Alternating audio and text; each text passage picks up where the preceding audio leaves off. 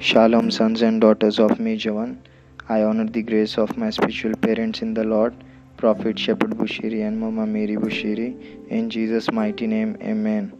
आइए हम प्राग daily devotional में चलेंगे और जैसे आज की तारीख है 6 सितंबर 2021 दिन है सोमवार आज का टॉपिक है योग्यता और फलवंतता और हमारे लिए जो वचन दिया गया है वह कुलूसियों की किताब एक अध्याय उसकी दसवीं आयत जिसमें परमेश्वर का वचन कहता है, ताकि तुम्हारा चाल चलन, प्रभु के योग्य हो, और वह सब प्रकार से प्रसन्न हो, और तुम में हर प्रकार के भले कामों का फल लगे, और तुम परमेश्वर की पहचान में बढ़ते जाओ।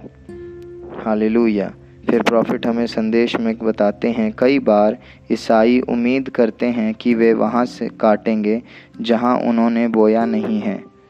वे कल्पना करते हैं कि परमेश्वर के सिद्धांतों को नज़रअंदाज किया जा सकता है, लेकिन उसका वचन स्वर्ग में हमेशा के लिए स्थिर है। हम सभी जानते हैं कि फलदायिता कितनी महत्वपूर्ण है।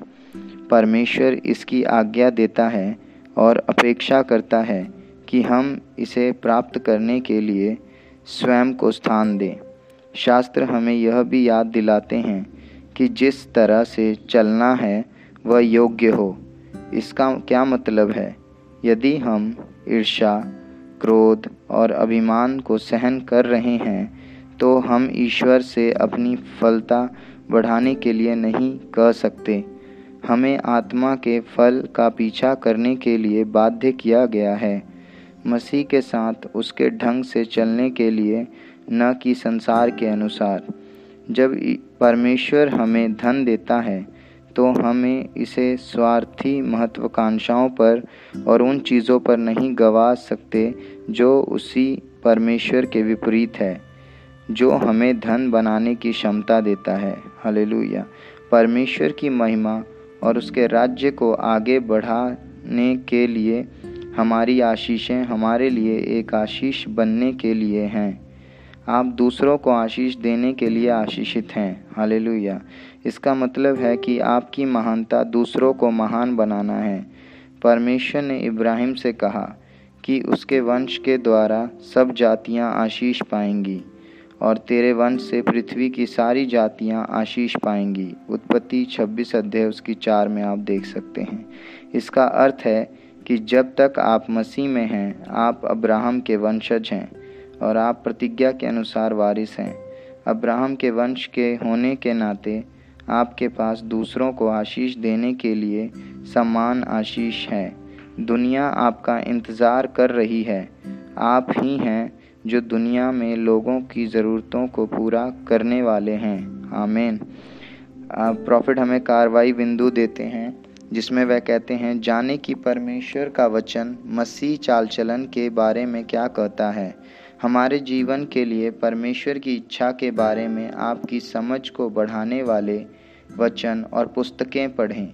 सभी ज्ञात पापों से पश्चाताप करें और अपने जीवन पर परमेश्वर के वचन को स्वीकार करें, क्योंकि आप तिरस्कार से परे रहना चाहते हैं, ताकि आपका अच्छा फल देखा जा सके। सहायक और दाता बने रहो। यह वह उपहार है जो परमेश्वर ने आपको दिया है। इसलिए दूसरों की मदद करने के उस उपहार को उस शक्ति के साथ करें जो परमेश्वर प्रदान करता है। हालेलुया। फिर प्रॉफिट हमारे लिए प्रार्थना को देते हैं। आप मेरे पीछे दोहरा सकते हैं। स्वर्ग के परमेश्वर, मुझे अपने मार्ग दिखाएँ कि मैं उन पर चलूँ। मुझे मज़बूत करें और मुझे अपना दिल दें और मुझे अपने अद्भुत प्यार की याद दिलाएँ कि मैं आपके जैसा हो जाऊँ। आमीन। आगे के अध्ययन के लिए आप लिख सकते हैं, पहला पत्रस चार अध्याय उसकी ग्यारह आयत, लूका छः अध्याय उसकी पैंतीस आयत, यशाया बत्तीस अध्याय उसकी पंद्रहवीं आयत। और अगर आप इसी समय यीशु मसीह को अपना प्रभु और उद्धारकर्ता ग्रहण करना चाहते हैं तो आप मेरे पीछे ये प्रार्थना को दोहरा सकते हैं। हे स्वर्गीय पिता, मुझे विश्वास है कि यीशु मसीह परमेश्वर का पुत्र है और वह मेरे सारे पापों के लिए, मरने के लिए, शरीर में आए और फिर से जी उठे। अपने पुत्र को मेरे लिए क्रूस पर मरने भेजने के लिए आपका धन्यवाद। उनके लहू के द्वारा मेरे सारे पाप धुल चुके हैं। मैं यीशु को अपना प्रभु और अपना निजी उद्धारकर्ता ग्रहण करता हूँ। इस दिन से मैंने अपनी आत्मा और हृदय में अनंत शांति पाई है।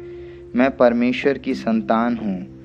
मैं परमेश्वर में अनंत शांति प्राप्त कर चुका हूँ। प्रभु यीशु मसीह के नाम से, आमेन। आप, अगर आपने ये प्रार्थना मेरे पीछे दोहराई है तो मैं आप सभी को बधाई देना चाहता हूँ कि आपने एक अच्छा फैसला लिया है।